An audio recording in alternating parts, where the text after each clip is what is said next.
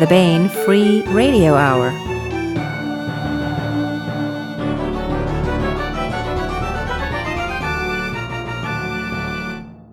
Welcome to the Baen Free Radio Hour. It's a pleasure to have you along. I am Baen Associate Editor and your podcast host, David Afsharirad.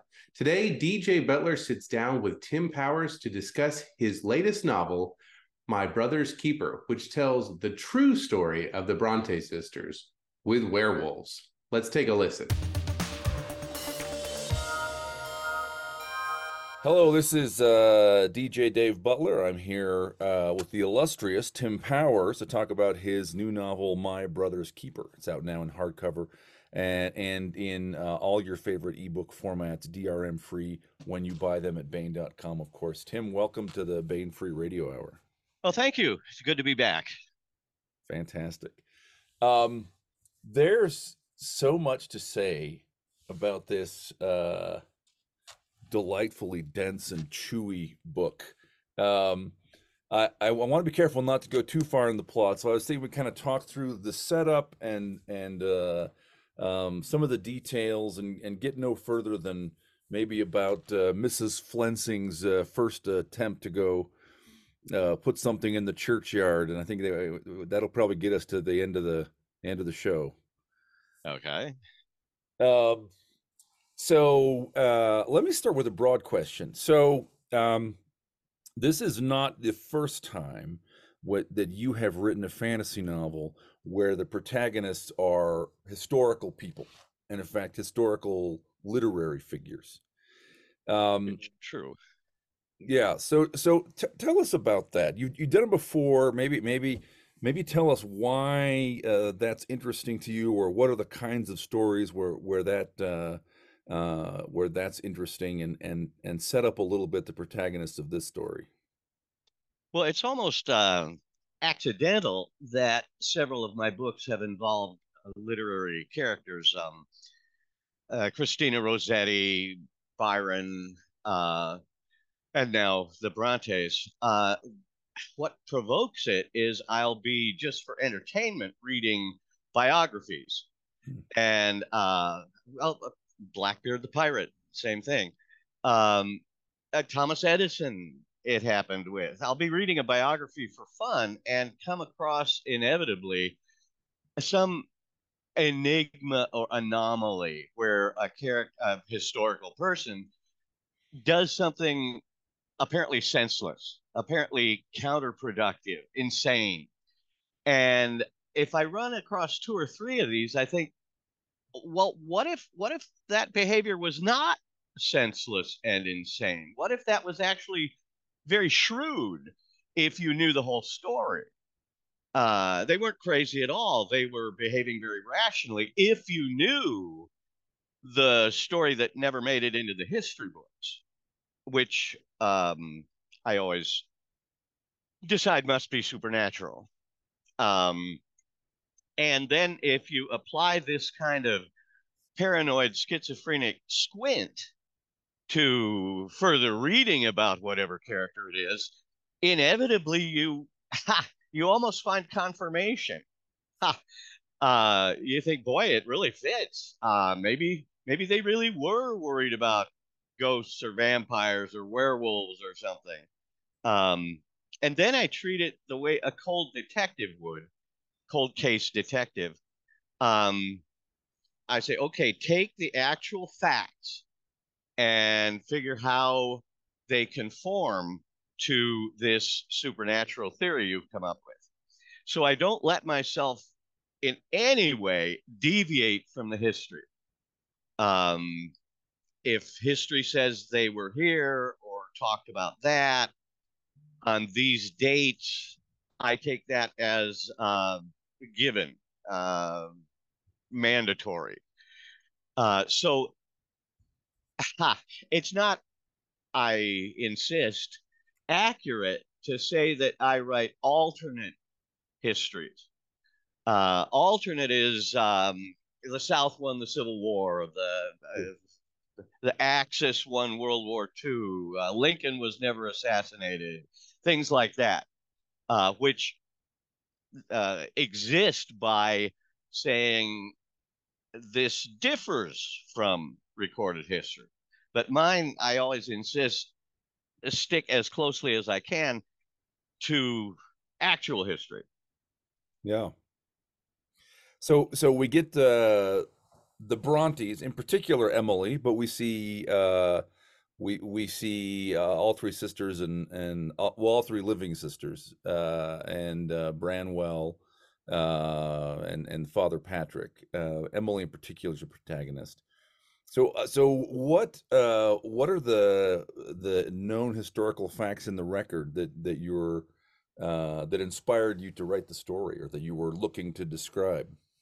Well, um, of course, I was reading biographies of Emily and Charlotte and Branwell and Anne, um, just because they're interesting. Uh, you know, you read Wuthering Heights or Jane Eyre, and uh, you think, what is this interesting world these people lived in? Um, but then I read that Emily and Branwell, both at different times, were bitten by a rabid dog and uh, did not get rabies. Uh, Emily cauterized her bite with a hot iron. Branwell apparently did nothing. And uh, these were years apart, but it's it occurred to me, well, what if it was the same dog? Uh, in fact, what if it wasn't precisely a dog? And uh, and then there were some odd uh, facts about their daily life, like uh, their father, 80, 70, 80 year old uh, clergyman, every morning really would uh, fire a pistol over the churchyard. Um, every morning, regular as clockwork, bang, he fired a gun over the graves. And I thought, well, okay, what was that all about? I mean, he really did do it. Um, and so, as I say, once you get a sort of clue, they begin to kind of cascade. Um, and so I thought, well, look, uh, I think, I think you've got werewolves. I mean, I can't help it. There Yeah. it is in the evidence. And so I concocted a sort of, as I say, cold case detective uh, backstory for it. And I found that their behaviors conformed very smoothly with that. And so it involved um, some of the sources of, uh, say, Wuthering Heights. Um, it turns out they're really, their great great grandfather really did uh, find a stowaway dark child on a boat from Eng- uh, England to Ireland and nobody knew where this child came from. Uh, the sailors wanted to pitch it overboard because they figured it was some kind of devil. And her great great grandfather, kind of by default, wound up adopting the child. And the child went on to ruin the family. Um, and um, was eventually killed. They don't say how, but I provide an answer. And so all of this together really did kind of provide the skeleton of my story. I, I didn't make this stuff up. Yeah. It's all in the biographies. Yeah. Uh, and, and the name change, right? From Bronte to Bronte. Uh, yes, that was real. Uh, uh, the, in Ireland, their name was Brunty. And Patrick, when he came to England as a penniless um, scholar going to university on charity, um, changed it to Bronte. And everybody assumed that he did that because uh, Admiral Nelson had recently been made Duke of Bronte, which is an island off Italy. Um, but it occurred to me to look up the word Bronte, and it turns out it's the name of one of the three Cyclops in Greek mythology. And I thought, okay, that's not a coincidence. Um, in fact, in all, all my research, I always tell myself that was not a coincidence. Yeah. Where, of course, in real life it was. But um, but yeah, the very name Bronte uh, from the Cyclops uh, which old Patrick cannot have been unaware of. He was very educated. As a divinity student. Uh, yes, and and very well read in all the classics, and so he would clearly have known that the name Bronte refers just as much to one of the mythological cyclopses as to uh, a title that Admiral Nelson had been given. Yeah.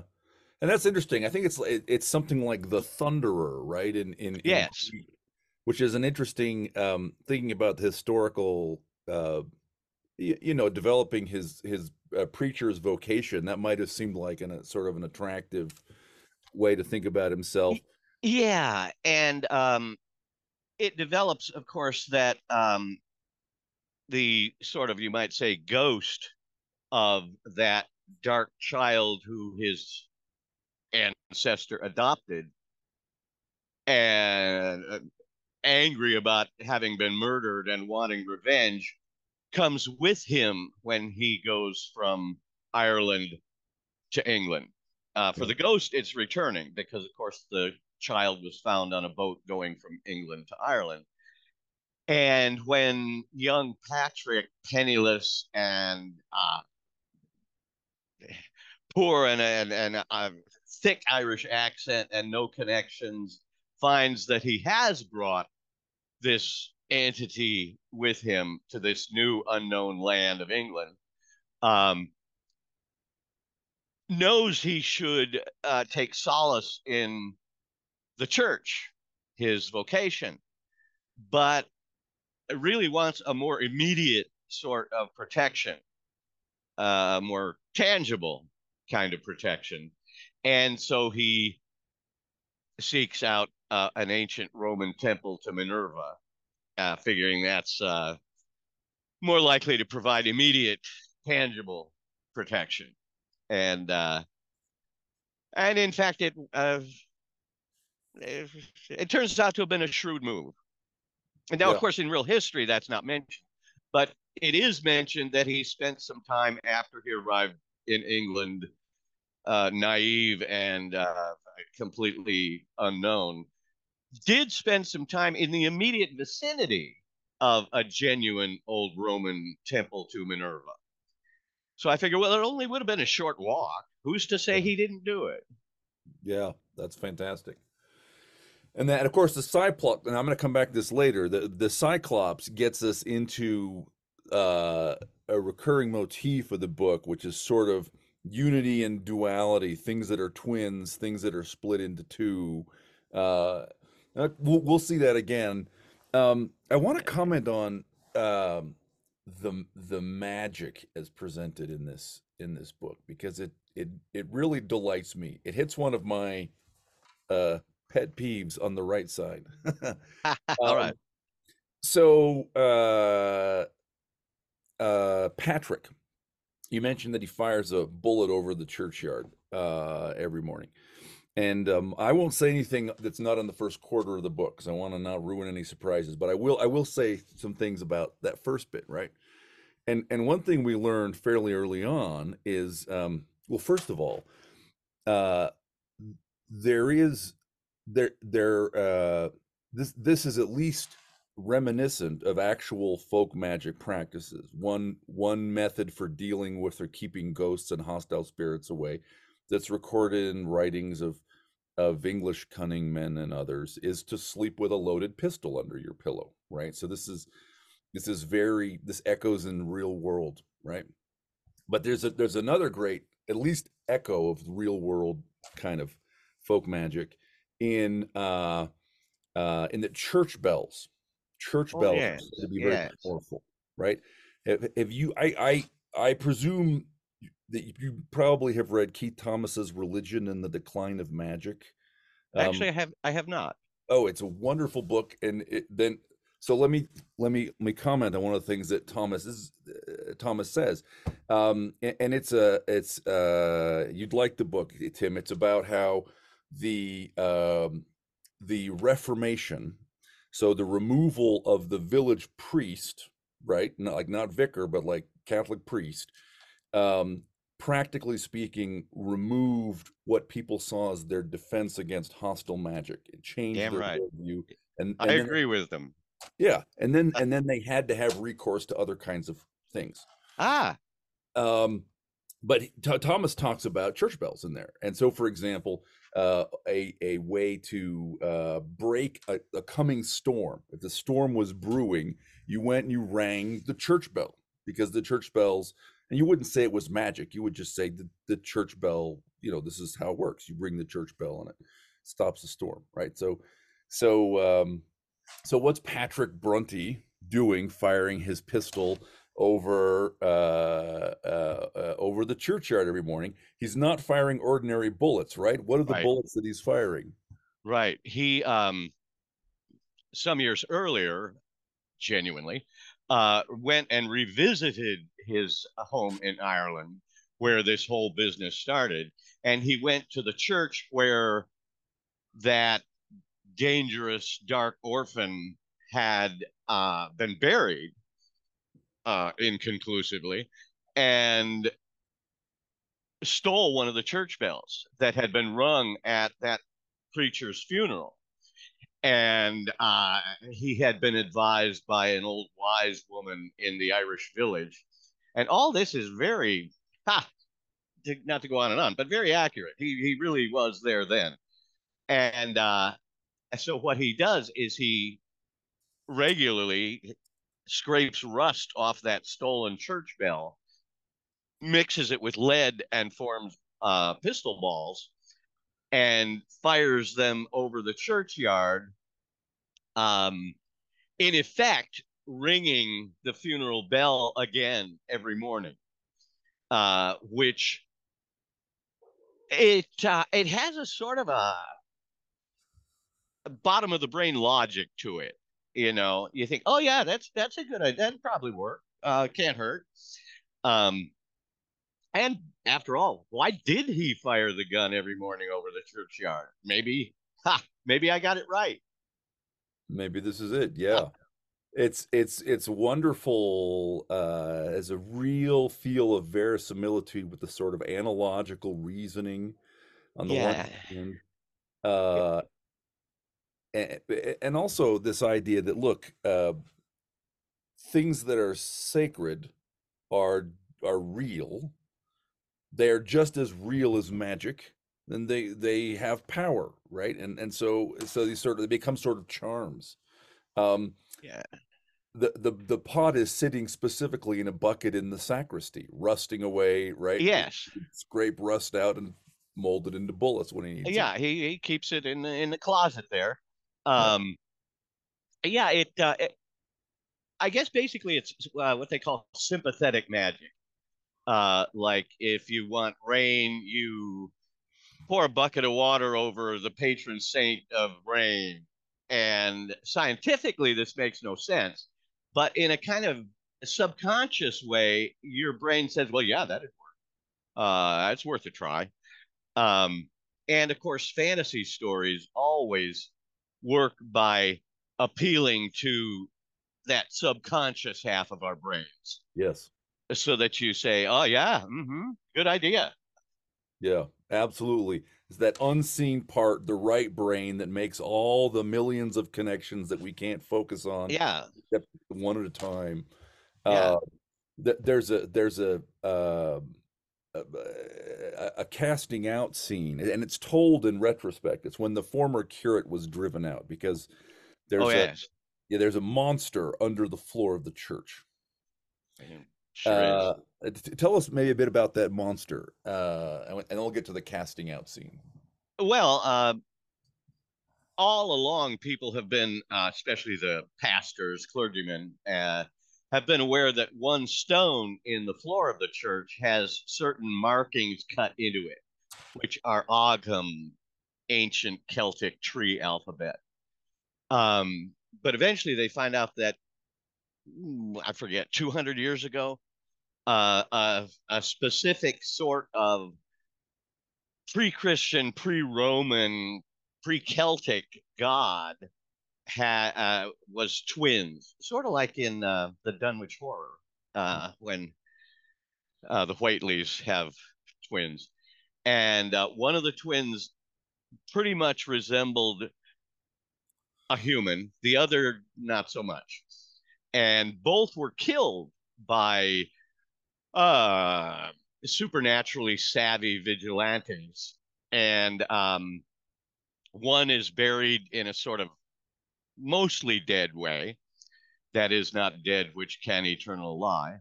Yeah. Uh, the other, in the form of a young boy, was supposed to have been killed, but a kindly person instead put him on a boat to Ireland, figuring that would put him effectively out of the story without having to actually kill what appeared to be a child. Uh, but of course, that turned out to be a bad move because the child came back, and the two twins, the one under the church floor and the very lively ghost of um, the one who had been exiled to Ireland. Uh, it looks like there's a danger that they may be reunited, and the thing under the church floor may pop up. Yeah.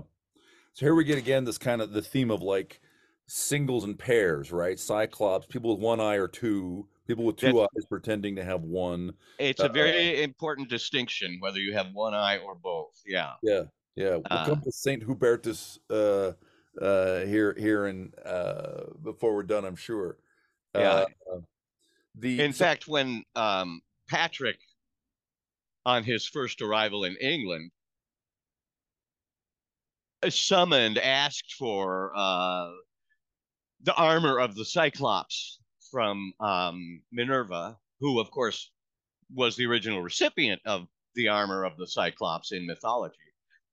Uh, it turns out that he does get, his family does get protection from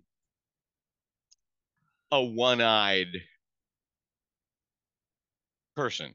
Yeah. Uh, that benefit of the one-eyed uh, entity turns out to have been um, effectively summoned. Yeah. Yeah, yeah. So uh so there's this there's this slab in the floor of the church with Ogham on it because the because the body of the monst the more obviously monstrous twin, right, is beneath the stone. Again, all this is act one. This is all this is all Yeah. up. Yeah, and- Um, The Ogham writing is the thing's name paired with a contradiction of its name, yeah. uh, with the idea that that inscription would help keep the thing down. Yeah. And uh and and in his services, right? So uh Bronte goes back to the Latin mass. Uh and he, he says, you know, the English is probably fine in most places, right? Right. Uh he's he's saying he's saying the Latin mass and he slips in some extra words that at one point his Right. daughter's gonna ask him about. Yeah, in the midst of the Our Father, Pater Noster, as he recites it every Sunday, there's a extra four or five syllables, which are close enough to a Latin phrase, which is not inappropriate to add to the Our Father. But in ancient Celtic, those five syllables, uh, I forget what they literally mean. Something like "stay dead," Right. stay stay down. You are commanded to stay down. And it was actually I luckily there's a monastery near us and we're friends with the priests there. And uh I was lucky to be able to find an ancient Celtic phrase which plausibly if if pronounced as Latin worked as Latin too.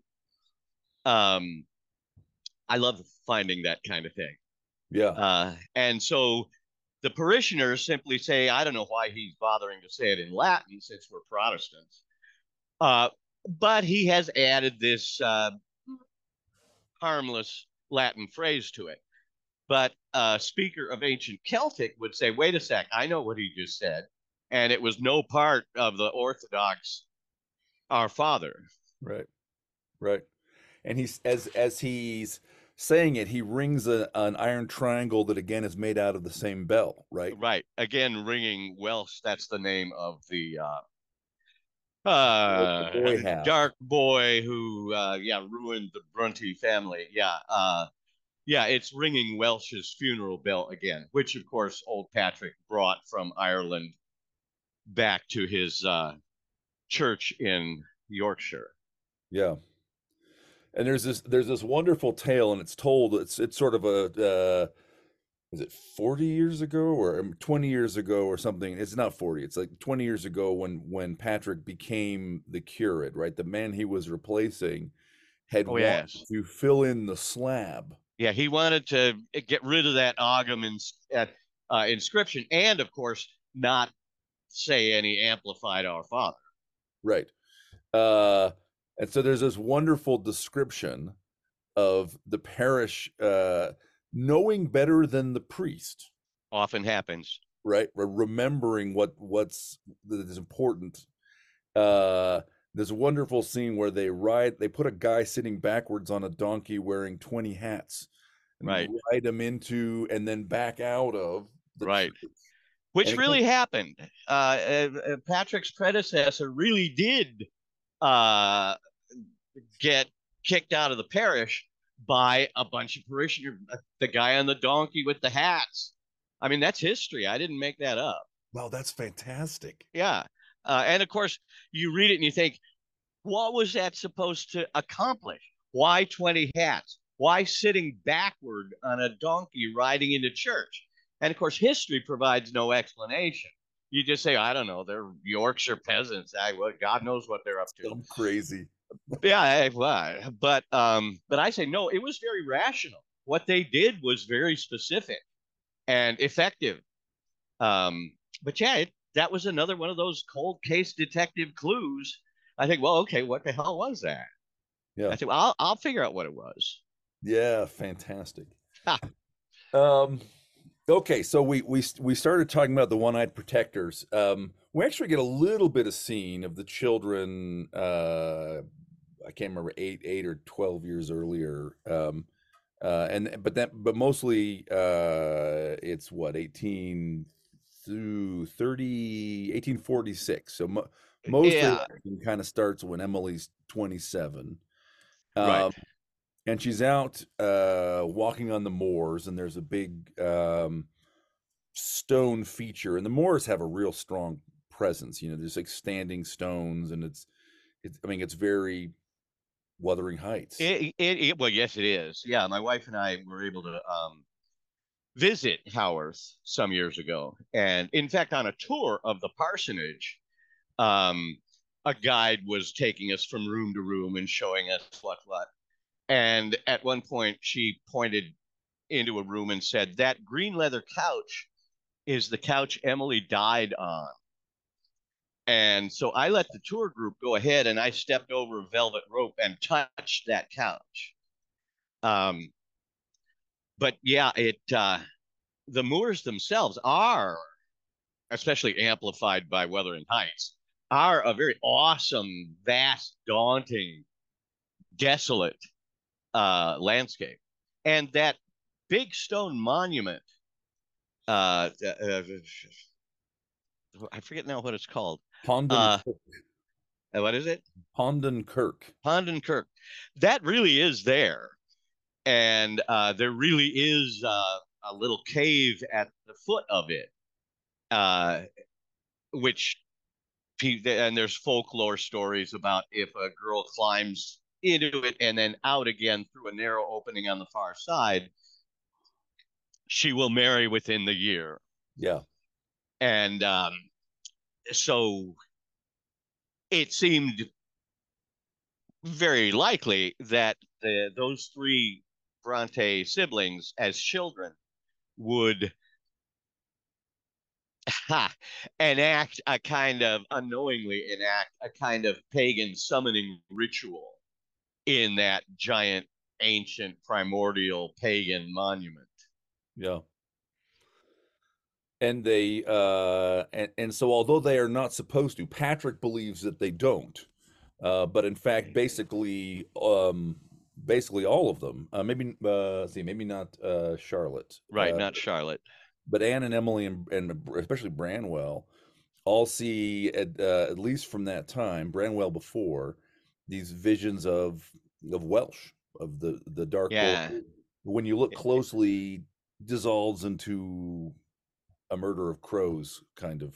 Uh, Yeah, yeah, they'll see off on the moors on a remote hilltop what appears to be a little dark boy, which is the form Welsh takes now.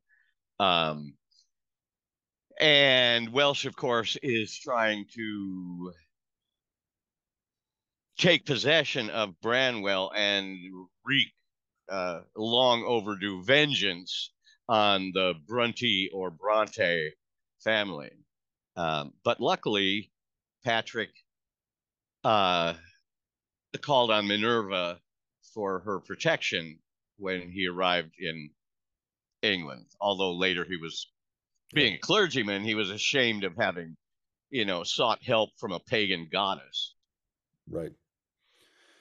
So uh so then we get it's the same and it's basically the same place, right? When when years later uh Emily finds uh meets Alcuin uh Curzon for the first time. Uh and uh, uh, uh, tell us about that encounter. Tell us about this character, and we can learn about the the wolves of of Saint Hubertus.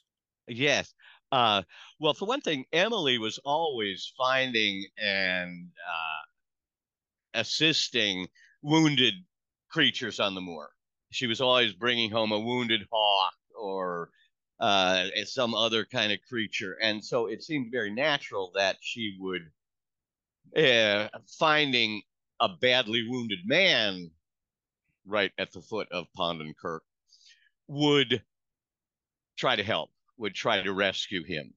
Um, it turns out that he is, in effect, an enemy of the Bronte family because he is a member of an ancient semi monastic order, uh, the Huberti, named after Saint Hubert of Liege, Yeah. uh, who, according to folklore, was a real scourge of uh, werewolves. I can't help it. There it is. It's in history. Um, and so, even though she has rescued him, uh, he really is committed to uh, eradicating uh, this family, which is responsible for having brought the Welsh creature back to Yorkshire and made likely again the reuniting of that half of the twins with the one under the church floor. And so Emily and Alcuin Curzon, by definition, are at odds, um, though they find themselves having to reluctantly and resentfully cooperate in that they both want the eradication of this plague, which not only threatens northern England, but for Emily more personally, threatens her family and specifically her stupid brother, Yeah. who she loves in spite of him being such an absolute loser. Yeah. So Alcuin's uh, wounded, although as she kind of looks at him and treats him, he sort of seems less less wounded by the minute, right? He seems to kind of Yeah. surprisingly fast. Yeah, he looks fatally torn up as if by some wild animal when she finds him and she says, I'll get help. And he says, I won't still be here when you get back.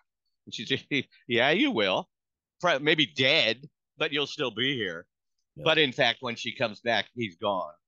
Uh, Yeah. Also, of course, he's wearing an eye patch. Uh, uh, uh, he t- he got a good eye under the eye patch, but he tells her it's uh, a tradition. It's a it's a token A formality. gesture. Yeah, it's a formality. It's a, it's a a token of one-eyedness, which is a tradition in my order. Although, in fact, 100, 200 years ago in my order, the eye patch was necessary because part of the initiation was cutting out one of your eyes. Now it's simply a formality of wearing the eye patch. Yeah. And uh, he's very he's very uh, it's a very gothic figure, right? I mean, he's this sort of the mysterious man, dark, dark haired, appeared on the moors. I got to admit, he owes something to Heathcliff and Mister Rochester. Yeah, he's he's Uh, in space, right? Eh, The, the landscape calls for that figure. Yeah.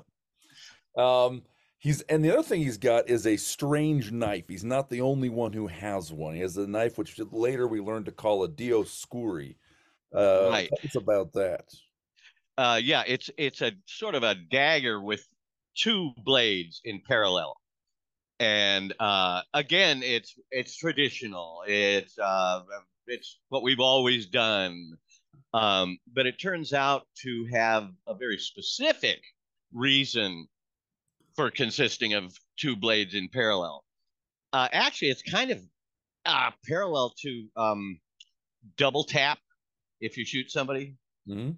um, makes a more uh, damaging wound. Um, but their adversaries, the creatures who can become werewolves, uh, heal awfully quickly. Uh, they have a nervous and uh, uh, just sort of altogether anatomical system that heals very rapidly, though it uses up a lot of energy and they're exhausted afterward for a while. But the two bladed knife, um, by inflicting two injuries very close together, induces kind of um, interference fringes in the healing response. And uh, so that the response to the one cut interferes with the response to the other one. And it's a more lastingly damaging wound for these creatures than simply stabbing it with an ordinary knife. Um, and so, uh, if you see somebody with one of these Dioscuri doubly bladed knives, um, it's kind of a clue they're savvy to this stuff. Yeah. Yeah, because the knife appears in another context. Let's let's talk about this other context. Uh, Bran- Branwell, I mean, in real life, the whole family. One of the sort of verisimilitudinous things here is the way the whole family is sort of doomed, right? It's the they they uh, produce marvelous works of literature and and die young. Um, Branwell doesn't even produce marvelous works of literature. He he's a bit of a wreck. So right. tell, tell us about him and then and then and then his trip to London and his associates. Yeah. Yeah, Branwell in real life um, I couldn't stick to a task. He would write a chapter and a half of a novel and then decide he wanted to be a painter, and he would do some paintings which would not instantly get acclaim, and then he would decide maybe I'm a writer again, and in fact maybe I'd be better off drunk today, and um, he kind of was full of potential, uh, genuinely. Uh, he he really was brilliant, uh, but so uh, unmotivated and lazy and self-indulgent uh, that he never amounted to anything, uh, which was odd because the family all looked to him, the son, as the likely uh, savior of the family. They all figured he will be a brilliant writer, he or artist or something, and make a fortune and uh, be remembered in history. While we girls, well, maybe we'll write some novels. Maybe we'll write Wuthering Heights. Maybe we'll write Jane Eyre, Tenant of Wildfell Hall. And of course, it turns out that Branwell came to nothing. Right. And the three sisters have established themselves as uh, landmarks in English language literature. Um, but Branwell, who never knew that his sisters had written these tremendous books, um, but very aware of his own shortcomings, his own failure to manifest his uh, potential, uh, went to London to join, to enter uh, the Academy of Arts, had letters of recommendation and money, but halfway there got so scared of it that, uh, well, in London, got so scared of it that he simply blew all the money on liquor and came home and said, "I got robbed. I I, I never even got to, uh, people, uh, gangsters, you know, uh, took all my money." Um, but I say that during his uh, time of profligate waste in London, he was approached by members of uh, a group in who, who were in league with Welsh and wanted to revive those twins and bring up the thing from under the church floor. And part of their initiation, what they called their baptism, was to be lightly pricked in the palm by one of those two bladed knives. Not enough to even draw blood, but Yep. enough to sort of um, sort of like licking a battery, uh, give you a bit of a charge.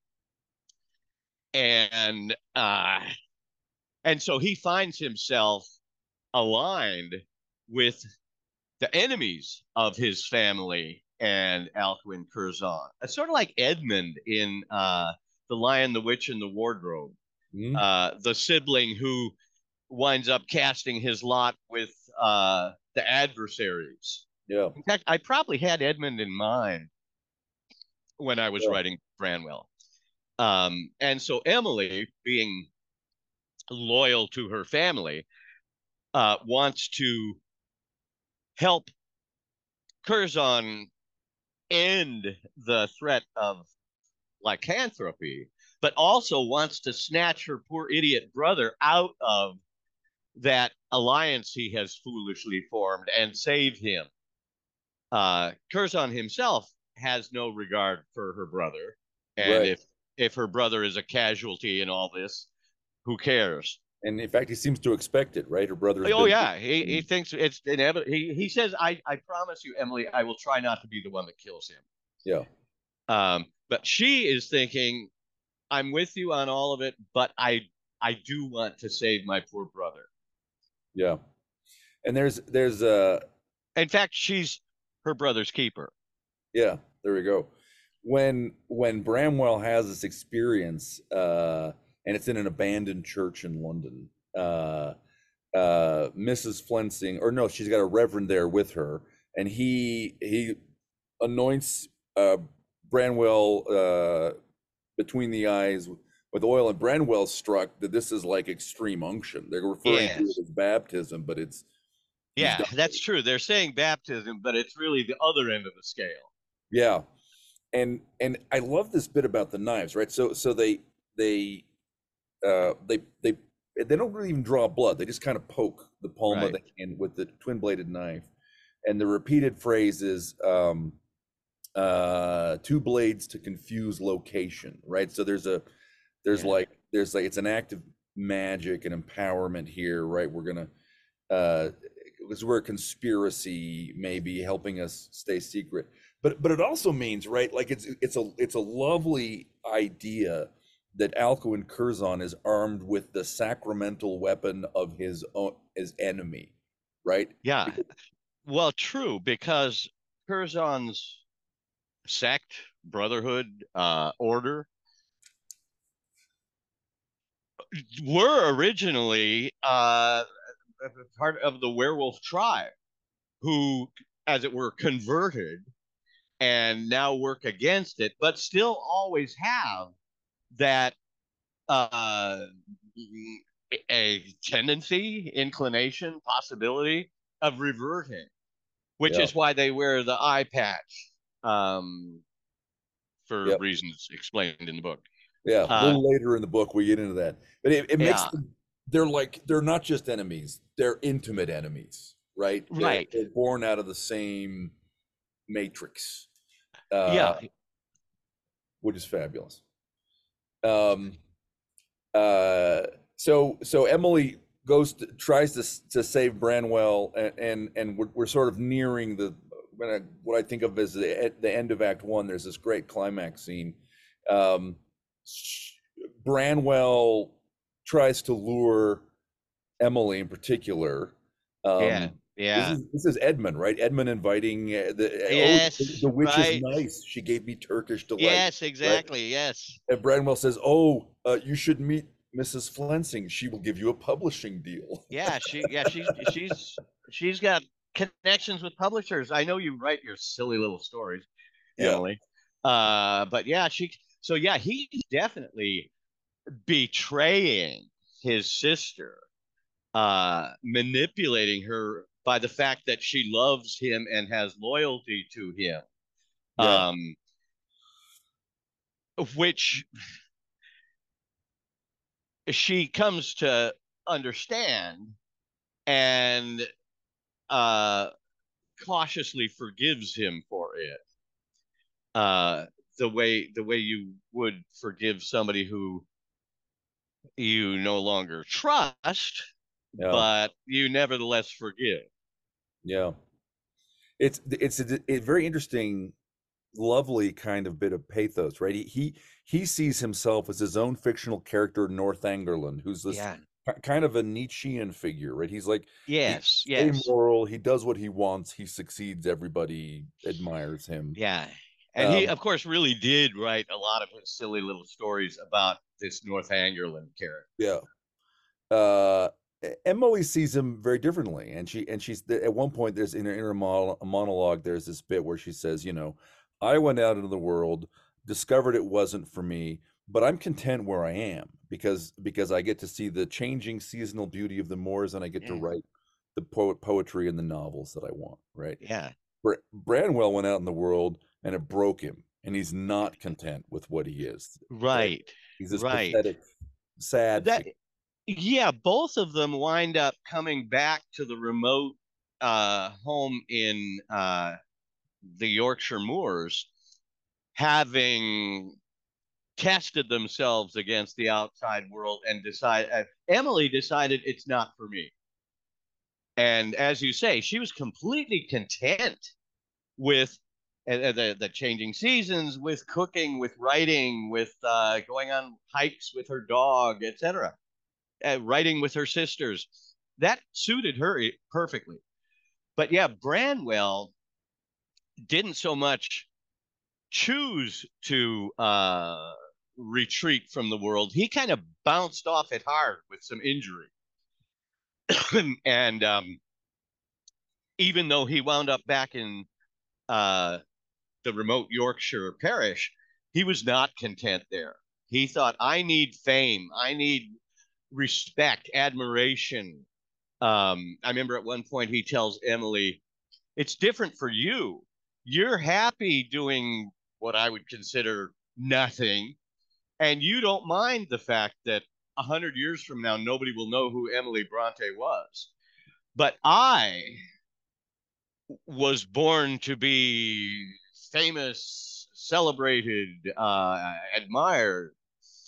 Um, so yeah, they uh, it, they both wound up in the same situation, but their attitude toward that situation was, uh, in his case, poisonous. Yeah, yeah. it's so, it's such a such an interesting comment on on uh, the human condition, really. Um, Yeah, uh, uh, we we all do know people who have appear to not be doing anything but think, but I'm supposed to be famous. I'm supposed to be rich. right. Um, all right. One more. So so uh, the dog, the the dog. Yes, Uh, yes. the family, but but really in particular, Emily has a big bull mastiff named Keeper, and he's never leashed. She's he must be huge because she's holding his collar wherever she goes, right? So he must be like three feet high at the shoulder or something. He's a big dog. He was a really big dog. Um, the descriptions of the actual historical keeper um, and drawings Emily did of him, actually in real life, uh, yes, tell you that this was a really, really well. Any bull mastiff is a big damn dog. Yeah, Uh, but he was a particularly big bull mastiff, and he was very important in Emily's life in actual history, um, and to everybody in the family. But he was particularly Emily's companion. Um, and their great great great grandfather back in Ireland, who killed the Welsh creature twin, did have himself a big bull mastiff named Keeper. Awesome. Um, I didn't make that up. That's history. And um, so it was very natural to uh, to say that Emily's keeper in 1846 participates to some extent, embodies to some extent, uh, shares its space with that keeper from back in Ireland in 1710. I mean, they both bull mastiffs. They both have the same name. They both belong to the same family. Uh, how could it not be the case? And um, and then of course it was very natural to have keeper uh,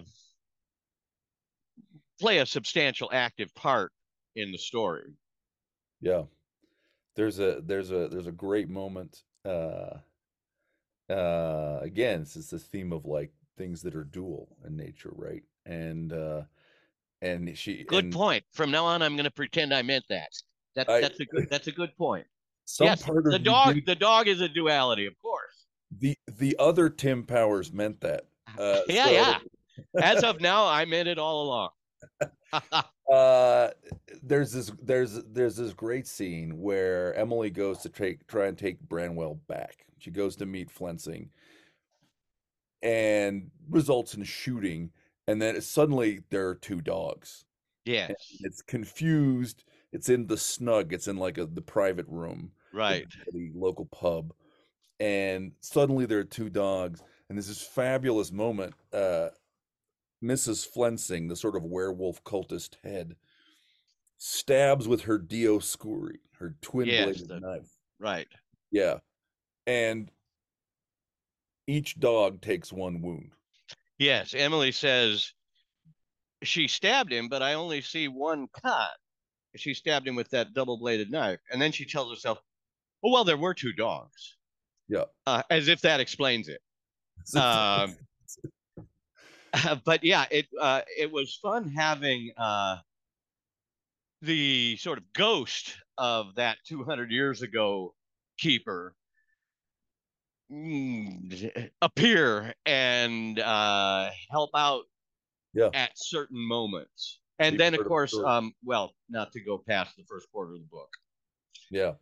Uh that's fantastic. Tim, what a what a wonderful uh book. I'm so thrilled we published this.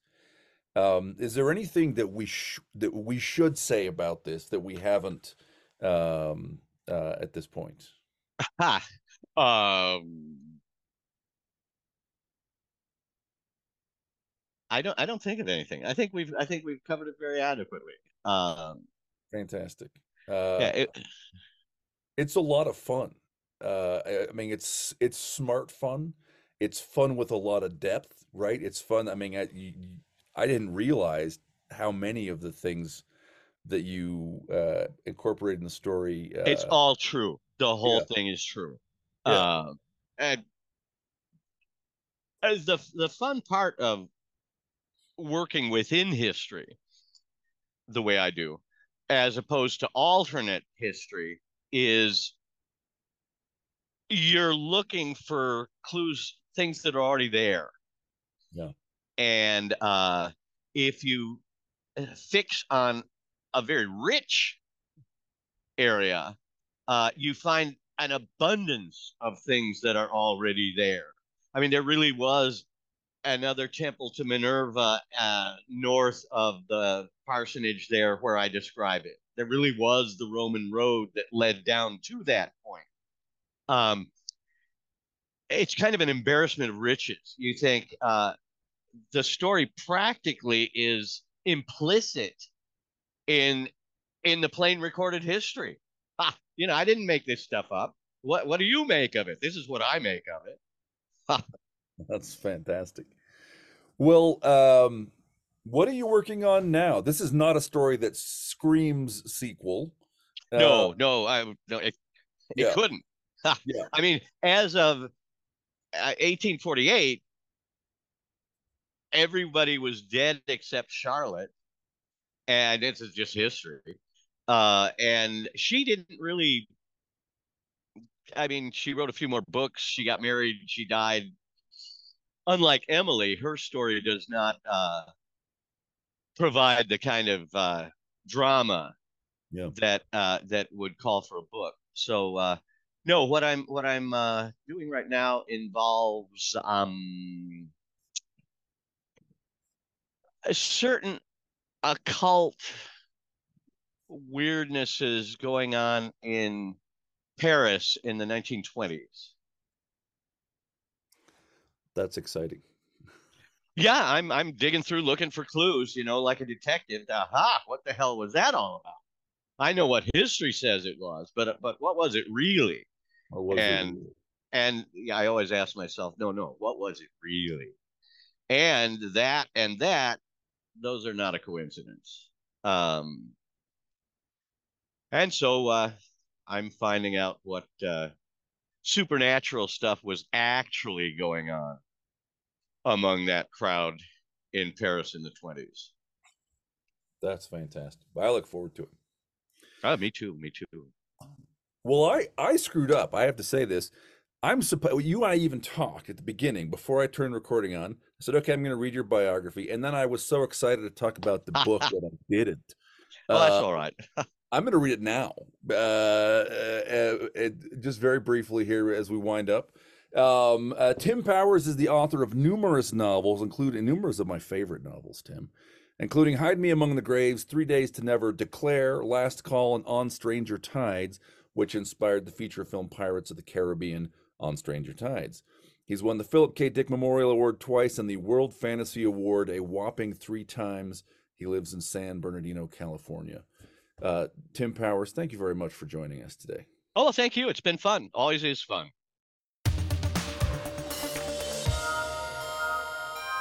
And now we bring you our audiobook serialization of Tinker by Wen Spencer. Inventor girl genius Tinker lives in a near future Pittsburgh, which now exists mostly in the land of the elves. She runs her salvage business, pays her taxes, and tries to keep the local ambient level of magic down with gadgets of her own design. When a pack of wargs chase an elven noble into her scrapyard, life as she knows it takes a serious detour.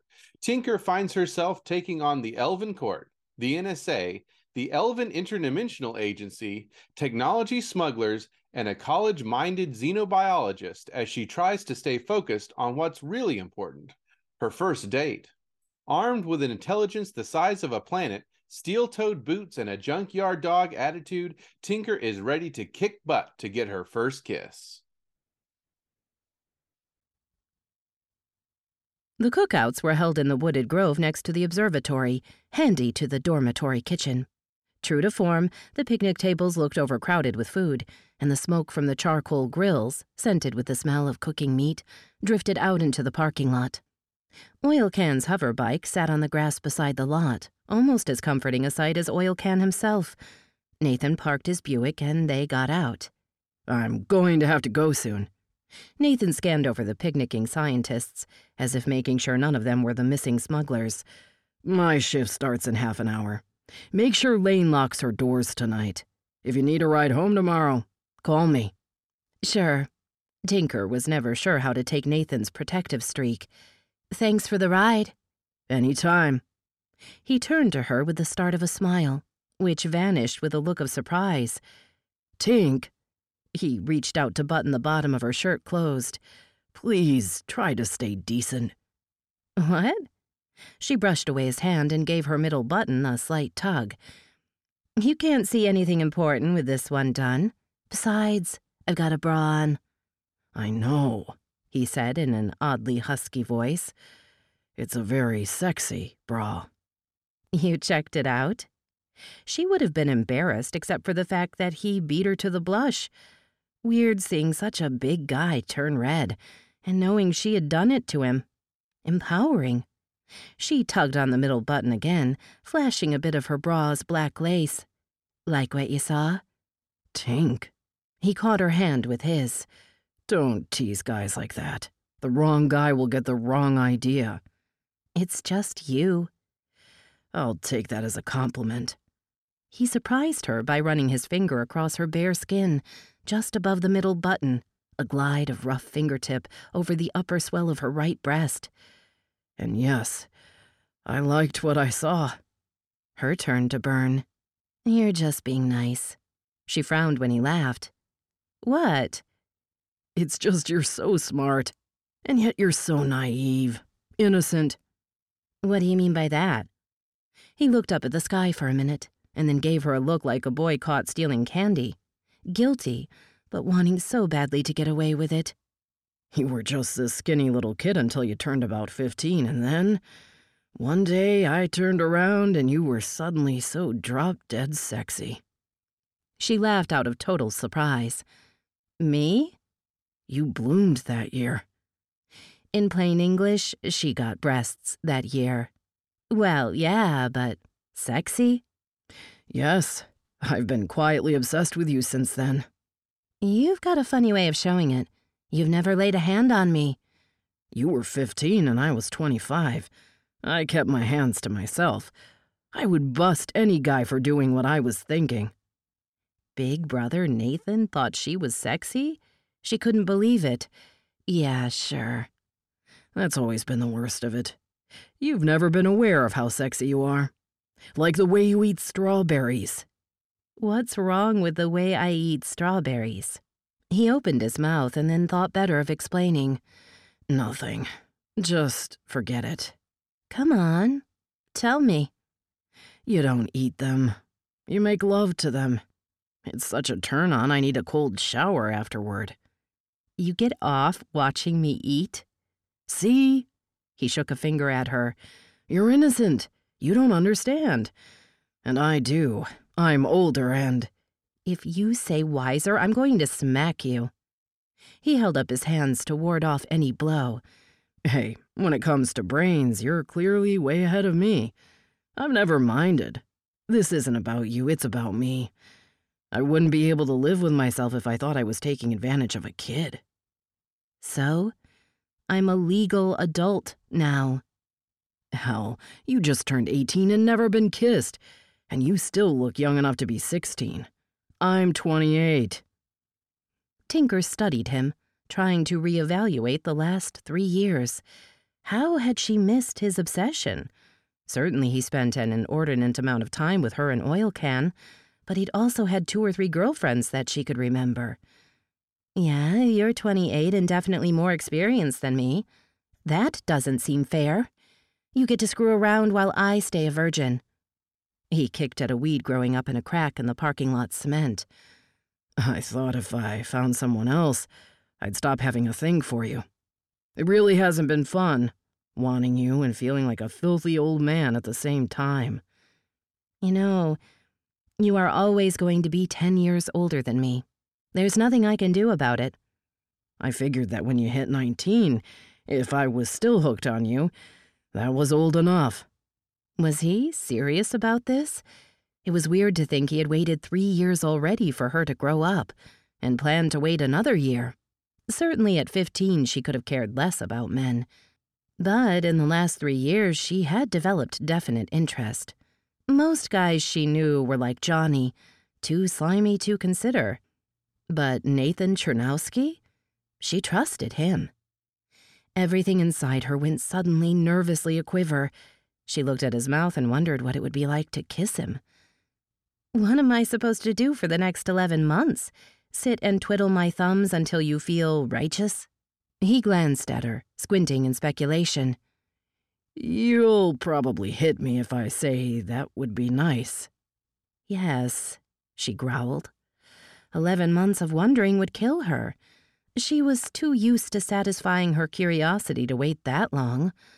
Why don't we compromise? It would be stupid to spend the next 11 months waiting, only to find out we can't stand each other in more than a good friend way. We should try a date. A date? You know, go out to eat, see a movie, go to the fair. Date. That is, if your ego can stand being seen with me and whatever people might think of you. Ouch. That's really it, isn't it? You're afraid that people will think you're as nasty as the guys you bust for molesting little kids. Okay, yes. You look younger than you are, and anyone who doesn't know how much you've got going on upstairs will see me as some kind of pervert. And that bugs me. I can look older. If I put some makeup on and some nice clothes, I can look 20. Or at least Lain said so, especially in a dark restaurant. A pleased grin spread across his face. You really want to go out to eat with me? I've watched you eat. What I actually want is to find out what it's like to kiss you, but I figured I'd scare you off if I told you that. The smile vanished to a look of such intensity it seemed to solidify the air between them, making it impossible to breathe. Oh my, he's totally serious about being gaga about me. With infinite slowness, he leaned down and kissed her. His big hands caught her hips, pulled her to him, and then held her tightly. Her hands were momentarily pinned between them, and then they slid up, searching for some place to go. She'd never realized how tall he was, or imagined how solid he would feel. He nuzzled down her neck and kissed her where her shirt gaped open, exposing the top curve of her breasts. She clung to him, feeling suddenly small in his embrace, unsure if she wanted him to stop or go on. He stopped, though, kissing her more chastely on the cheek, and then just held her. I think any place we go, he whispered huskily, should be brightly lit, with very little privacy. Possibly that would be a good idea. Possibly. He sighed. I need to work tomorrow night. Want to say Friday? We could do the fair. Friday at the fair would be good. They kissed again, and she discovered that by knowing what to expect, the experience was even more enjoyable. She waved as he drove away, feeling slightly silly doing so. Kids waved. What she really wanted was to pull him back and explore further, only more slowly. After he was out of sight, she pressed her hand to her mouth, capturing again the warmth and pressure. Nathan Czernowski is in love with me. Would wonders never end? That was another installment in Wen Spencer's Tinker. And that's it for the podcast. Thanks as always to Audible.com and podcast theme composer Ruth Judkowitz. Praise, thanks, and gratitude to Tim Powers and good night, Tony Daniel, wherever you are. This is David Afsharirad coming to you from a soundproof bunker somewhere deep in the heart of Texas. Join us here next week at the hammering heart of science fiction and fantasy and keep reaching for the stars.